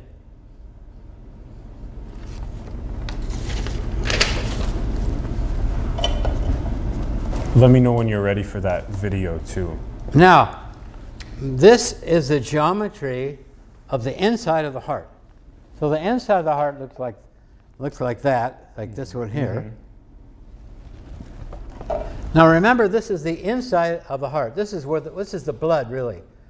The heart is really got a cavity, and this is what's in the cavity. And what happens, in that this is in the research. I've got a, a website you can go to called Heartistic Science. And in there I have research done by cardiologists, researchers, that say, well, why is it that the top doesn't move, the midsection moves, and the apex doesn't hardly move at all? Yeah, yeah, that's great. Look, Yeah. that's these two circles going from the top to the bottom. That's, this is very important, everyone. Unbelievable. Can you see the six pointed star? Yeah. This isn't, this isn't, this is coming from this work. It's not coming from me. I'm not making this stuff up. This is what the, okay. This form is a communicational device, and it, in a way, speaks to me. It tells me once I find something in it that there's something else also, and then there's something else also.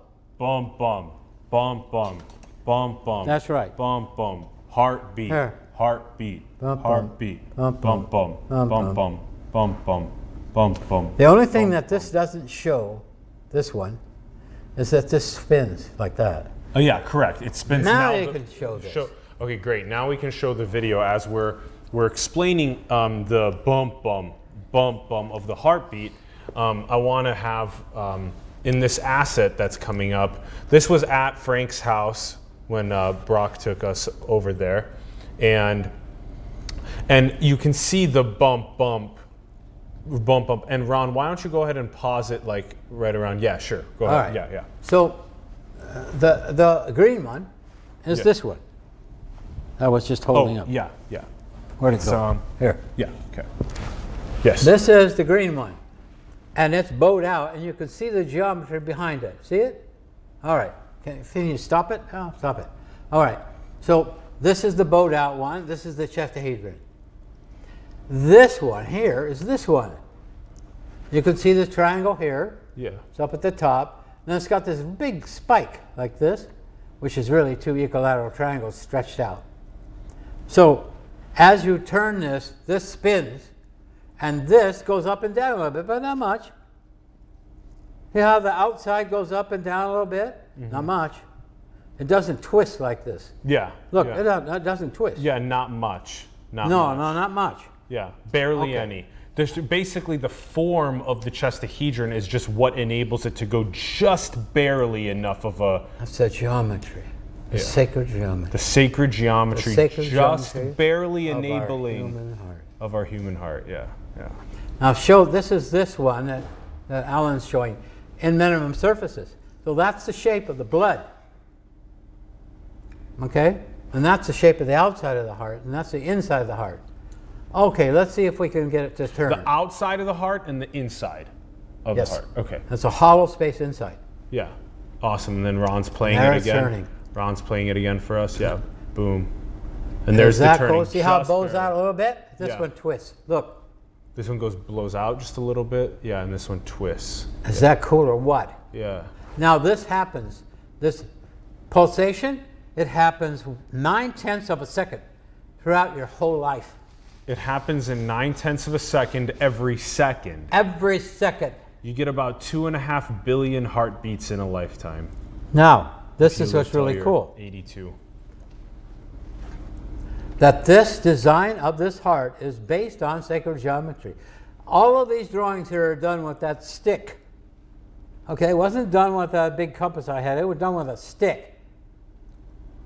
And I refined it with this with the big compass. Okay, but basically all this comes from sacred geometry. No measurements. There are no rulers. They're just straight sticks. Yeah. Now, the heart is, a lot of people now are saying the heart isn't a pump. I don't know if you've heard this, but a lot of people say that the heart doesn't pump the blood. Okay. Okay, well, and what does it do? Okay, you're telling me it's not a pump. Okay, well, then what is it? Mm-hmm. So, from according to my research, this speaks to me. Like I told you, this speaks to me. Now, when uh, this this is pretty good. We could come back to it again. Do you want to do the bell now? I want to do the bell now. Okay, that's the second half of that. Yeah, great. Okay, this is really cool because it shows the chestahedron. There it is. And then it it comes out of the of the big one. Once it reaches its point where it's like this, the blue part is like this, Yep. right there. It will come out. It comes out, Yep. And then it goes over here, top view, nice, huh? Yep. And then I had him spin it. Yes. And when you spin it, it turns into a bell. It turns into a bell. Okay. Yes. And of course, then I made some a design of a bell, and that's the design I made on top of the bell. But this is the bell. So the chestahedron, when it spins, it turns into a bell. Now, And what is the purpose of yeah of that bell? this is what happened. I found this, and this really changed everything for me. I found this photograph of a temple in Egypt. And this is called the Temple of Hathor. How do I Uh, spell that? Hathor. Happur. Hathor. Ha- hop. Happur. Happur. The H? Temple of Happur. H A P O R. Hapor. Somewhat around there. I'm not sure. I think it's Hapor. yes, H A A- P L E R. ma- ma- I don't know, it's Happur. uh, Ha- Ha- Temple of Happur. Temple. I have been talking so much, and I have a dry mouth, and You have so water right there. I start Hathor. my- H A T A H A T H O R. Okay, I have time, hard time pronouncing some of my words after I talk for a long time. Hathor. Interesting. And we have the NDI if you want to show it. Here it is. I did. Okay, great. And the top of this is her temple is a birthing temple where women go to give birth 4,000 years ago. Okay. And they go into this temple. And on the ceiling, there is a princess. And the, it's the princess's face. Her arms are coming down here. Her body's here, bends, and her legs. Here's her feet. Oh. Okay. And she is known, You okay, see that, Ron? as Yeah. Yeah, the arms on the on the right side, and she's bending over, and the legs are on the left side, and it's a bent over with the arms down there. Yeah. Okay. Okay. So she, uh, the goddess is the goddess is called Princess Nut, Newt. and Nut swallows the moon, and nine months later gives birth to the sun, Oh wow. and from the sun, all these bells come down to a cube. So immediately I knew that my form made these bells. Oh, the bell is uh, for the birth, The bell is the heart. is the heart. We incarnate with our heart, not with our fingers, not with our ears, not with our kidneys. We incarnate into this world, into an embryo, through the heart. That's what carries our karma. That's what carries our goals. That carries our plans. The human heart, which we're talking about here with the chestahedron. So, I mean, look at these. Where were see- these? Where were these? These are the bells enlarged. Oh, those are the bells. This I Oh. enlarged this piece. Oh, I see what you did. Yeah, so you yeah, could okay. see that these are bells. Yes. These are human hearts incarnating. Oh, wow. Yeah. Okay, now you can say, well, guy is really nuts. Because now look what he's saying. We like them. The more nuts, the better. More nuts than ever now. so the thing is, is that we incarnate with our heart. So that means that, therefore, okay, what we take in our heart in this life is what we take out, and what we bring back in to do again. Wow. Now, So be very vigilant with what. What's that? Be very vigilant and careful with what you take into your heart in this life. Yeah, and what you do in your life, the moral part of your life. This is, affecting, because this is an interval. And an interval is between polarities. And polarities is everything that we experience on this earth is all polarities. I mean, I'm not kidding you, there isn't a thing. So the life and the death are the are the polarities, and the interval is the time in the in between. It's hard. Is is heart. Yes. Okay. It's the organ that balances polarities. The organ it's not balances a pump. polarities. It's not a pump. So here, if you if you find my compass Wow. again, wherever it went, here it is. An organ that balances polarities. This is a moral compass. It has the polarities. Everything on earth is polarities. And intervals. And what? And intervals. And an interval between them. And this is where we live. This is our life from here to here. Wow. This isn't our life. This isn't our life. This is birth. This is death. But in this interval is what we do here on our planet. And what we have to do is to try to find the interval in our life to be able to balance these. And what does that is the human heart. The human heart balances polarities and is an interval, and it's an interval between octahedron and a cube. It's an interval between the lungs and the kidneys.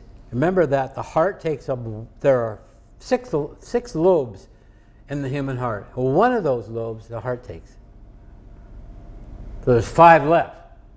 So this interval right here, if we get our heart stuck on this side or on this side, we have what we know as heart attacks. And these heart attacks are either congestive, they're both congestive, but this one gets big, this one shrinks. Hmm. And that depends on what side you're on. If you're going to be stuck on a polarity, you better find some way to get out of it. Because everything on this earth is set up to be polarities. That's why the earth is known as what is different. What's different between this side and this side. And what's different between the two is the heart in the middle of the cube. Yeah. And what is it doing? It's spinning like this. Yes. It's going to this side, then it goes to this side. Boom. Less than one second, your entire life. Nine tenths of a second. Boom, boom. Boom, boom. Yes. Boom. And now you can actually explain some of these things that people talk about uh, in their meditations and in whatever, whatever that they do. Now, this is more subjective, even though some people may think it's too subjective. But remember that the human heart is balancing between the subjective and the objective. It's balancing between math and art. And in between here is the combination. And uh, Einstein said that the highest form of math is art, and the highest form of art is mathematical. Yes, he's saying here, this is the interval. So, what we have to do in this life is to work with the interval and help it balance everything that's different good and bad, um, male and female, all the opposites that are all throughout our life, from birth to death. the human heart is trying to balance. And that's what you're supposed to be trying to do is help it to have a healthy heart. We go back to one. On the spiritual world, we don't have this. There, this isn't going on in spiritual world. Only on earth. And only on earth can you do this. And only on earth can you develop a capacity. Only on earth can you develop the heart. And on the other side, you can't help develop the heart, but you can plan for how you can develop it. And then you can incarnate. And there's one philosopher that says that the human heart, before it incarnates, are spinning bells at high speeds going all over the place looking for the right parents, right environment, right situation Wow. for your for its development. And the heart the heart itself, and that's another reason why I like this so much, that these Egyptians had clairvoyance. We don't. Mm-hmm. We've lost a lot They, oh, we lost it. And you know, we lost it for a good reason because we needed to develop our senses. We needed to develop our thinking, our feeling, our willing. We needed to develop our senses. And we couldn't do that during this time because everything was coming through us. Mm. Now things have to come from us. Hmm. So, the human heart, okay, is what allows all this to happen. And you choose your parents. You choose the environment that you come into because you got certain things to do that certain environments can help. Mm-hmm. Okay, and that's what we're looking for. You come with a mission into Playground Earth. We do. Now, this is what's really cool. The heart enters the embryo, mm. okay, mm-hmm. about two weeks. Two weeks into About, about two weeks into the, after inception. Yeah. And the heart, okay, is outside the body. Just like this. The heart's outside of the body Yeah. when it's first. It's outside the embryo. oh wow. And then it enters in. Wow. Underneath the chin, like this, and then it enters in. But before that, the heart's out here. It's coming in. Oh. Before the, uh, the, uh, body, okay, already has blood and veins in it that are pulsating without the heart. Mm. And then Wow. the blood in your in the embryo is 100% independent of the mother's blood. That blood is the baby's blood, has nothing to do with the mother. That's your that's your blood. That's your heart and that's your blood. And what goes through the heart is the blood, and that's what's driving the heart is the blood. The heart isn't driving the blood, the blood is driving the heart. Again, all of this is coming from what this geometry tells me. It talks to me in a way that I can understand geometrically what possibilities are. I mean, they don't even know the geometry of the bell. I took this to a bell expert. He about, he about fell off his chair when I spun it. He says, we don't, we, we're Russians and we know the, the best, we, we, we make the best bells. I said, well, how'd you do it then? You didn't have this. He says, trial and error. This is not trial and error. Yeah. So this is what I do. So, and I have some other things about the human heart that's really neat. I figured out how the blood runs through the heart. Okay. What's amazing is the blood comes into the heart clockwise and leaves counterclockwise. Mm. Opposite. You see what I mean by polarities? Mm. Clockwise, counterclockwise. Coming out of our heart, out of the Chestahedron. Look, I figured out how to do that. Hmm. There's no gears in here. There's no pulleys. There's not a bunch of springs. There's um, uh, there, there's uh, uh, pulleys or So gears it- or so come so coming in I'm saying clockwise. coming in going out Yes, in out here. in out. in. And this is twice the size as this. And yet the speed that goes through the heart coming in and going out at the same speed. Yet this is half the size of this. so our heart captures our karmic what happens in the in the life and stores it for the next. Uh, it, it carries the the life It carries the life. because it's between birth and death, and between those is life. Life, An yes. interval is life. An interval is life between birth and death, and what is accumulated through experience to the heart carries on through spirit into next. Absolutely, it doesn't go out through your liver. What is the brain's role in uh, the interval? A uh, well, the brain isn't an interval. Okay, the heart is. Brain is is an organ. Is an organ. Yeah, I mean, even though the heart is an organ too, but the heart has, the heart is more the feeling life, or the brain is more conception, perception. It's more the thinking realm. Okay, And the heart's on the feeling realm. uh, the heart is in the soul realm. The soul It's the soul.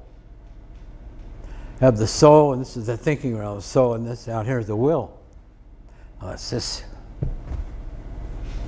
This is what I do. My will is driving me. I have a very strong will. and the and the chestahedron being inside of being inside of Earth, this is the Earth's heartbeat. Right. Now, you go on the internet, put in Aurora Borealis, and there's some Aurora Borealis images from outer space that NASA has taken that shows the aurora, and the, the, the, the Earth is quite small. And the aurora at the top is moving like this. This is so perfect. The aurora is moving counterclockwise, clockwise, counterclockwise, Yeah. clockwise, counterclockwise. Look at it right there in front The of you. aurora moves like this as It well. It has also, Wow. it has a pulse. We just interviewed a NASA. What's that? We we just interviewed a, a, a NASA astronaut that spent 50 days in space, and we should have asked uh, if we would have known. Now we will know. That now we know to ask about the way the au- All aurora you got to do is go on the internet, it shows it. a video of it. Oh, yeah. Shows it doing this. And that's the heartbeat of the Earth. It is. You see, another thing that the form has taught me that the scientists, well, I don't know if they agree or disagree, I don't know. But the aurora, okay, that you see, okay, is coming out of the heart, coming out of the, of the earth and not coming in. It comes in through the black hole, but it leaves. So the aurora that you see, okay, is leaving. That's not entering. The aurora is always leaving, always? No, it comes in. Comes in, uh huh.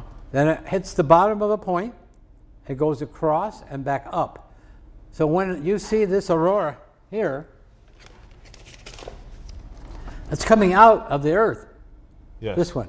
Yes. This one is still in the center, reaching to go up out. Well, this isn't coming in, this is going out. Did you have any idea the chestahedron was related to the heart and to the earth? And uh, uh, did you have any inkling, any? In, did you have any bites of that it was showing you that, or was it all? All this has come from me. Yeah, yeah, I now have a mentor that's teaching me. yes, yes, The, the mentor I have is a Chestahedron. yeah, yeah. That's my mentor. you were finding the seven. By finding the seven, I had no clue what it was. It took me, I think it took me seven to eight years before I even had an inkling that it was a heart. And Seven then I've been years, working 12 years on, on is it the heart? Yeah. Seven, eight years to even find the chestahedron, and then about 12 years to figure out that it has to deal with the heart and the earth. Well, to get evidence. to get evidence. To get evidence. Um, uh, the Chestahedron, you know, I have a lot of people, I have some people that say it's not accurate. I have mathematics in my book that shows it's exactly accurate. I mean, uh, I mean, all these things that come at you. And so I'm sticking my neck out, right? Well, I don't care. The hell, I don't care if I stick out my neck. Pro- disprove me. Come on, tell me where I'm wrong. I want, give me some advice. yeah, I get zero. yeah. And I'm not a nut, you know. I mean, I, I have children. Uh, uh, you know, this is geometry. This isn't some fantasy thing I'm going through here. Yeah, yeah. And you walked us through the twig on the beach and how you can make the seed of life and the flower Absolutely. I showed you how to make a chestahedron with a twig. Yeah. Yeah. Okay? A twig with a branch. Yeah, yeah, yeah. That's why I, am sorry I, I, I wasn't as accurate as if I used a regular compass, but I wanted to em- emphasize that this is sacred. And that's, that twig will make perfect circles if it was in the sand, not on this piece of paper with an eraser. But it did make it, it did show it, even though I, the twig wasn't very accurate. That's my fault, not the twig. Uh, Frank, I want to know what you uh, what, do you, what do you what do you think do, about? Do you think that the sacred geometries and chestahedrons? Do you think this is our ticket to having that global unity that we need to work together? The secret to that global unity is the heart, but it's based on the on the person's soul forces. It's a soul organ. It's based on that. But if the more that you understand the heart and the geometry and actually try to practice it with a stick or a real compass, the more it'll make you healthier in your view. Yeah. You'll become more healthy in your thinking. Not that you're going to become smarter, you're going to get dumb or whatnot. It's that you'll become more healthy so that you can handle the polarities because they're everywhere. Do not get stuck with one of them. Know that the heart will help you balance it. It's all about you, you know. The blood is you, and it runs through the heart, and that that's going to help. This will help humanity in the end somehow. Yes. Yes. I'm not going to be here when it does, but um, somehow this geometry came in. I, uh, I almost died of a heart problem. I had two brothers that died of heart problems. So, and my name is Chester, which is a chest. And I call it a chestahedron because it's a, this is a, a, a hadron, a polyhedron in the chest. yes. Yes. So I came in. One of the things that you look at is to figure out why you came here. What was the purpose? Well, one of the things that you can do to find out closer to what you came here to do is to look at your parents and find out what they were good at, not what they became or any of that kind of stuff, What they were good at. but what they were good at. And that's the reason you chose them. And that has something to do about your choice, or why you came here. There's there's still so much to, to, to talk about regarding that. Oh my gosh! Oh, um, I could talk forever on this. This is what I do. This is my life. This is my interval. I'm living my interval.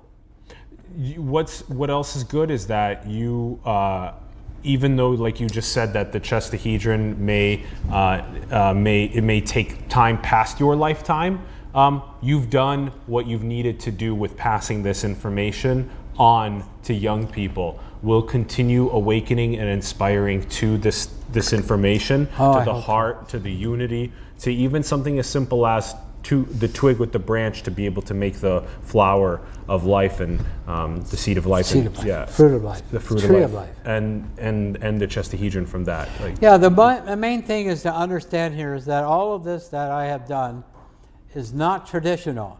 This is the future. The future isn't looking at the um, flower of life or whatever. It, th- th- why that exists is to teach you what happened in the past so you can take that and go into the future. This is the future. And I've given you ways that I found this that can be applied that I haven't seen anybody apply. Nobody's taking the chest, nobody's taking the platonic forms and spinning them. None of nobody's opening them up. And I've been doing this for 20 years and I've put everything I have 192 videos on YouTube to give away my work. To try to get people to stop making flower of life and taking crayons or felt pens and coloring them in different. Uh, that's just not it. That's not where. That's uh, the past has been left for you for a good reason. See, the spiritual world left all the nature here, the trees, animals, whatever, and they took off. They said, "Okay, now we'll see what you can do. How about giving back to us a little bit?" That's what I try to do. I'm trying to give back because I can take this across the threshold. They don't have this on the other side. It can only be developed on Earth. And that's why it's so important. Your life is so important because you need to take something back and give back for your life. And that has to be done on Earth, not on some other planet or some other solar system or other galaxy. Has to be done here on Earth, where everything is different. This is where you can be different, and you can be different in a productive way. And you can choose anything. You don't have to just choose geometry. You could choose anything that you can develop yourself. And the only thing you can cross the threshold with and go to the other side whenever that happens is your capacity. And capacity can only be bought here. Across the, across the threshold, you cannot develop your capacity. Frank, this has been such a fascinating time together. I'm really grateful for No, you. yeah, I'm so happy that I can you. share it. Thank you. You've allowed Thank me you. to share Thank it. Thank you very much. Thank you. Thank you. My God. very welcome. We're, we're, we're so Very welcome. We're so Thank you. grateful. Thank you for sharing it. Thank you. Thank you for sharing everything that you've shared this throughout this conversation. Um, thank you, Ron, for producing and directing. We're very grateful for you. Thank you. And Can I show Ron one thing? He asked me about the Pentagon. All right, Pentagon. Here's the Pentagon. Ron, Ron, are you okay with that? Sure. Yeah, here's the Pentagon. Yes. Now, if I take this one arm of the Pentagon here and I slip it under this one, I take this one here and go like this, it looks like this.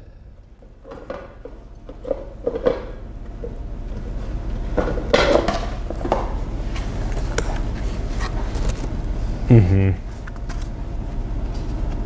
It's becoming three dimensional. Now, if I take and slip another one under, another arm,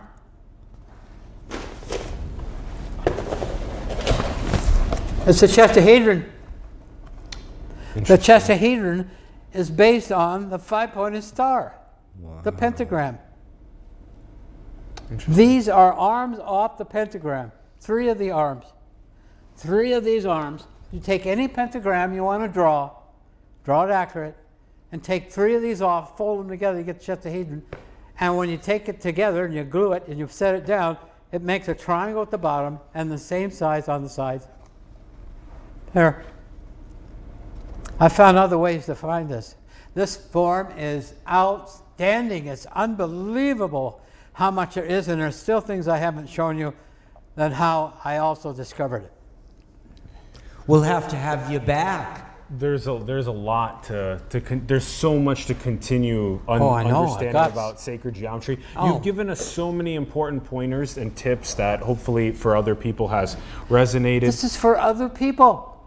Yes, yes, correct. That's what we do every episode. Every episode is for others to get engaged and inspired with. Yes, it's the future.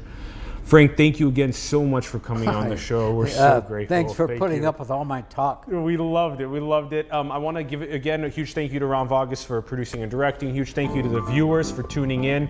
We greatly appreciate it. We'd love to hear your thoughts in the comments below on the episode. Let us know. Uh, also, check out the link below to frankchester.com and go and have more conversations with your friends, your family, your coworkers online on social media. Get talking about the Chestahedron, about sacred geometry, get practicing it together. Let's get there together, everyone. Support the organizations, the entrepreneurs, the artists around the world that you believe in. Support simulation. Our links are below. Let's get inspired to that unity. And Go and build the future, everyone. Manifest your dreams into the world. Thank you so much for tuning in, and we will see you soon. Peace. Thank